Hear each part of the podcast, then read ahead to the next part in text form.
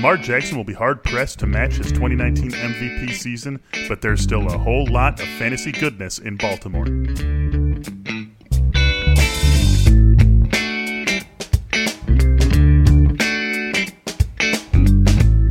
Hello, everyone, and welcome to another episode of Fantasy Football in 15 here at The Athletic. I am your host, Michael Beller. We are continuing on with our State of the Team series. Thank you for listening to all the episodes to this point. If you have missed any, these are evergreen episodes. They're getting you ready for the fantasy football season, so feel free to go back and check out the ones that we have recorded. In today's episode, we are discussing the Baltimore Ravens. We bring on our Ravens beat writer Jeff Zrebiec. Jeff, thanks for joining us today.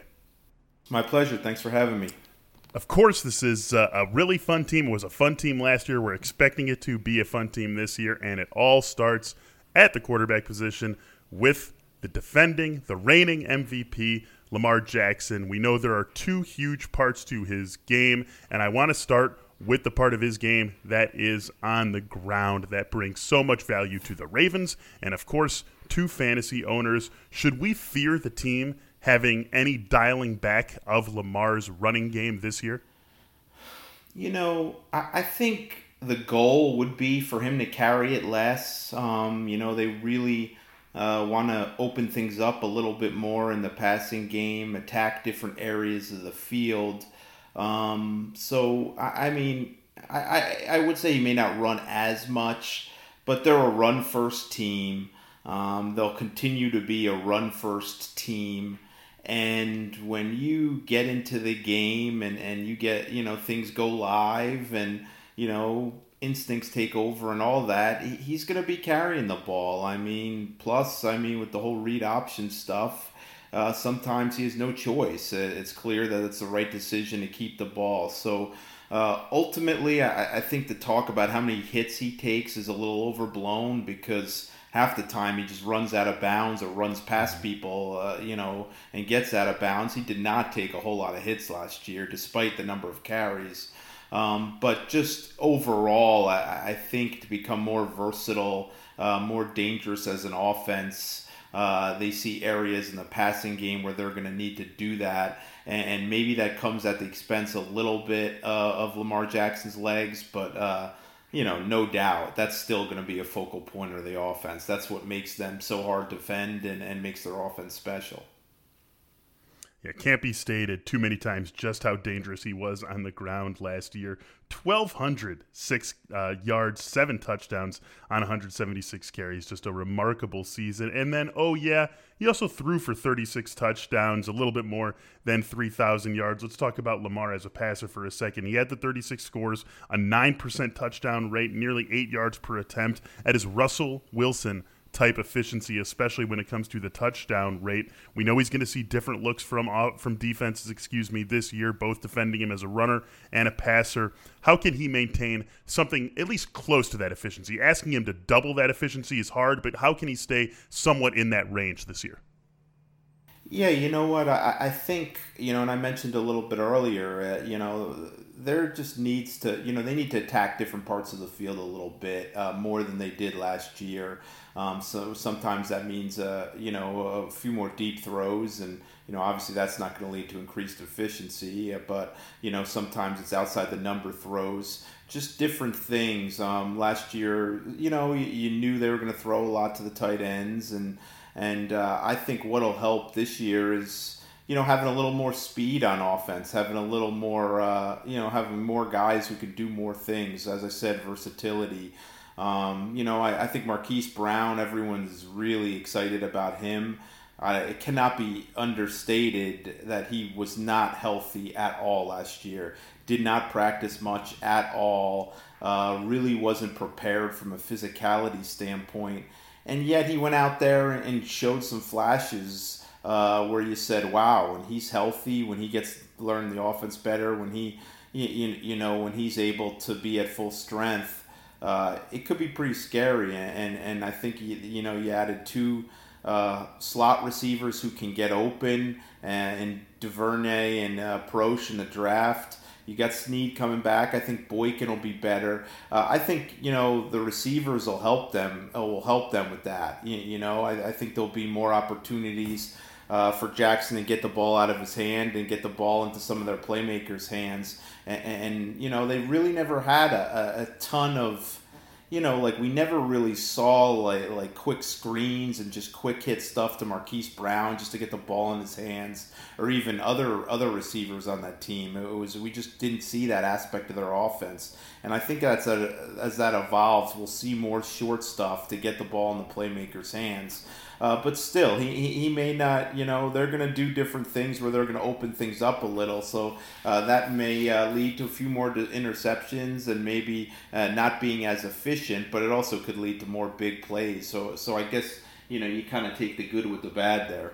Let's follow up on Marquise Brown a little bit. You mentioned last year was really never healthy. Remarkable that he was able to play in uh, 14 games. He, he did miss a few with the injury and was at a little less than 100% uh, for a lot of those games that he was still out there gutting through it. Uh, gave you 46 grabs, 584 yards, seven touchdowns. Did that all on just 71 targets, not a number that we're used to seeing for a leading receiver. And of course, we've got Mark Andrews in a second, but still the number one receiver on this team, even in a run first offense. So knowing what the Ravens are going to want to do this this season on the ground, knowing that Mark Andrews is still there and the other names you mentioned that they added in the offseason, can Marquise Brown be a 100 plus target guy this year?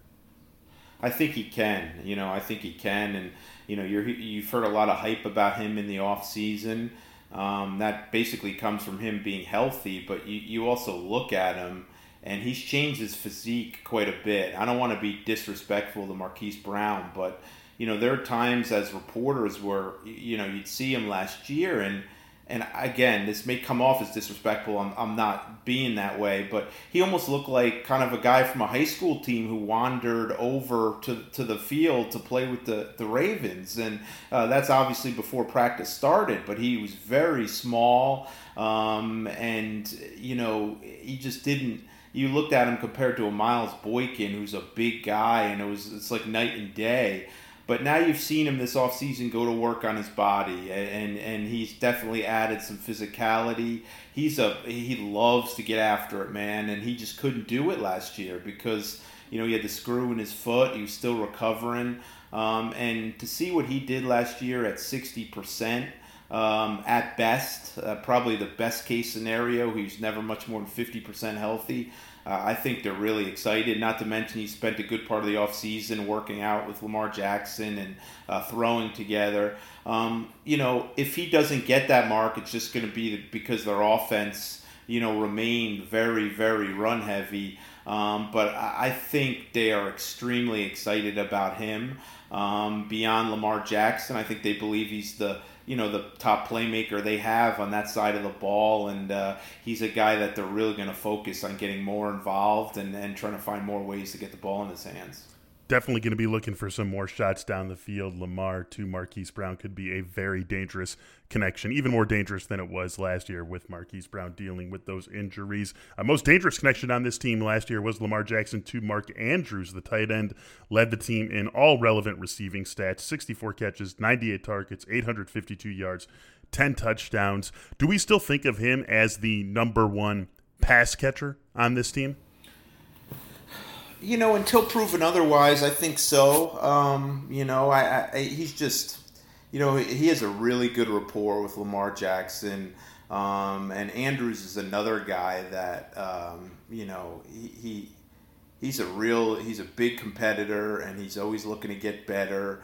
Um, and, you know, he sets high goals for himself. And, uh, uh, I don't think we've seen the best of him. You know, I, I think before all's said and done, you know, uh, we're going to see him go to multiple Pro Bowls as long as he stays healthy and, and be considered one of the better, you know, pass catching tight ends in the league. And and you know, Hayden Hurst isn't there, isn't in Baltimore anymore. Uh, didn't have a huge role last year, but he he did.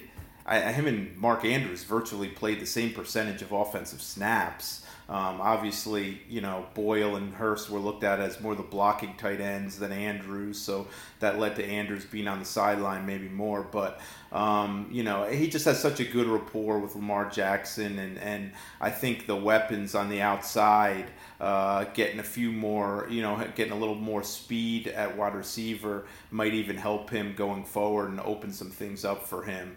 Um, you know, so a- again, health is a big thing for him. I thought he wore down a little toward the end of last year. wasn't at his best in that playoff game in Tennessee, um, or not in Tennessee against mm-hmm. Tennessee. Uh, you know, was trying to play through um, a high ankle sprain that kind of limited him and. Um, you know, if he stays healthy, I, I, think he's definitely the guy that has to be considered their top target, you know, at least until we see it on a little more consistent basis for Marquise Brown. One more pass catcher I want to talk about here before we move on to the running backs. It's Miles Boykin. The rookie year was a kind of a bust. Played in all 16 games, but didn't really move the needle in terms of bottom line statistical production. Uh, what are the plans to get him more involved in the offense this season? Yeah, I think a lot of that's going to be on uh, Miles. Um, you know, all training camp last year and the OTAs. Uh, you know, he was one of the best players on the field, and I thought he was, you know I thought he was in line to have a very good rookie year. Um, and I'm not just saying, you know, you, you, see a lot of these guys in July, uh, you know, in August who are, who are making plays in practices.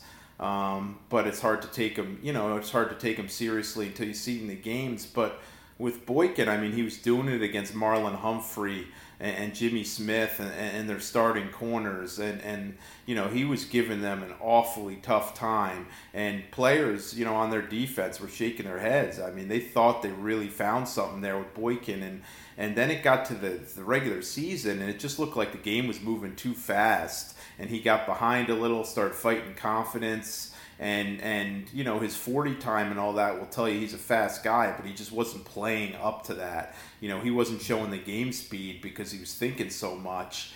And I, think so I think this is going to be on Boykin. Um, you know it's going to be on Boykin to be more comfortable and to show more confidence He's apparently on uh, worked really hard this offseason. He bought himself a jugs machine. Um, you know, he knows there's a lot of focus on him. Uh, the Ravens really didn't go out and, and add that veteran outside receiver that I think most people thought they would to complement Marquise Brown. You know, they did draft two, but, uh, you know, Duvernay and Proche probably will work in the slot more. So uh, that's that other outside receiver spot is Boykin. So he's going to need to seize, seize it. They're impressed by the work he's done in the offseason and getting even stronger. And you know he's talked about getting you know getting a better grip of the playbook anymore. But uh, he's going to be a guy that we're going to have to see it you know once the regular season rolls around. Because again all last off season he opened eyes pretty much every other practice he was making plays that were like wow. So uh, again it's going to come to for him to carry that into the regular season into the actual game. All right, let's talk about this running back pairing that we have. Mark Ingram, of course, an excellent season in year one with the Ravens 202 carries, a little bit more than 1,000 yards, 10 touchdowns. He caught 26 of 29 targets, got the end zone five times as a receiver, 247 yards. But we know the team made the investment in J.K. Dobbins out of Ohio State. We also know Lamar Jackson's going to run it more than any other quarterback in the league. Can Mark Ingram realistically expect another 200 carries, 30 targets this season? Yeah, we, you know that's an interesting question because we talked to Greg Roman earlier today, and he was all smiles and talking about what a great problem it is to have to have four really good backs. And, um, but we also know Greg Roman likes to utilize uh, his backs, uh, so they're of no problem rotating. And you know, it would not surprise me if, if Ingram's carries are down a little bit. Um, you know, keep in mind last year, you know, you look at his, you know, his number of touches and, you know, there were a lot of fourth quarters where he didn't even play because they were blowing teams out, and he definitely didn't play in Week 17 because he had the, you know, the the, the injury that kind of hampered him in the playoff game too. So um, he's a hard guy to predict, but I, I think uh, I think they'll try to keep him fresh for a little later this season. Uh, they're going to want to get Dobbins involved. Uh, Gus Edwards has been nothing but productive. I mean, he's not a guy that jumps out at you, but you know, averaging over five yards a carry in both the seasons. And and Justice Hill is a guy they still like, and and, and is a little. Uh, more elusive and, and, quicker than the other guys they have. So he's kind of another. He gives you a different look. So um, you know, I would bet the under uh, on Ingram's carries compared to last year. Um, but he's their guy right now. Um, we'll have to see what Dobbins, how Dobbins looks when he gets on the field. But um, they just have you know enough quality backs where you have to think each guy is probably going to have to take kind of a reduced workload than than what they'd really like.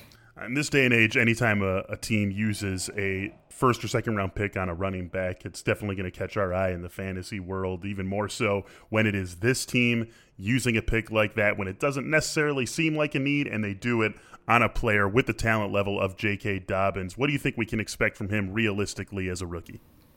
Yeah, I mean, I know a lot of people said, you know, I don't think the Ravens were targeting Dobbins at all. I think they would have been perfectly fine coming back with, you know, uh, Ingram, Gus Edwards, Justice Hill, and, and maybe a later round rookie uh, as their top four. But a, a, guy like that's available. The Ravens are, uh, you know, take best player available type team. And, and you talk to team officials, and they were just stunned that he was still there for them.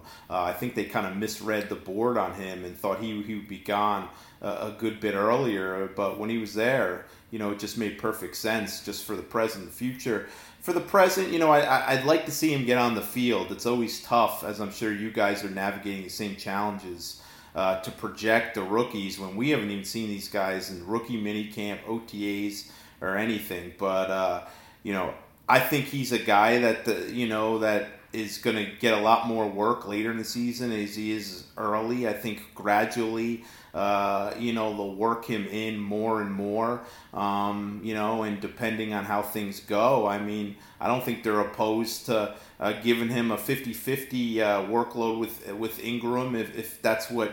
Uh, you know he shows he deserves, and he's the most effective guy. But it's just a lot of mouths to feed in that backfield, um, you know. And uh, that's why it's probably going to cut into all their workloads. But I think by the, uh, you know, he could be a guy that later in the season pays big time fantasy dividends for, you know, for different people. But it, it's gonna it's gonna take a little while for that crowded backfield to work itself out. All right, that's the Baltimore Ravens, another team with exciting fantasy pieces all across the offense, and that is our Ravens beat writer Jeff Zrebiec. Jeff, thanks again for joining me today. Oh, thanks for having me. I enjoyed it. Uh, you can follow Jeff on Twitter at Jeff. That's Z R E B I E C. And that will do it for this episode of Fantasy Football in 15. If you are not yet an Athletic subscriber, you can get a free 30 day trial at theathletic.com slash football in 15. For Jeff I'm Michael Beller. Fantasy Football in 15 will be back with you tomorrow. Thanks for listening.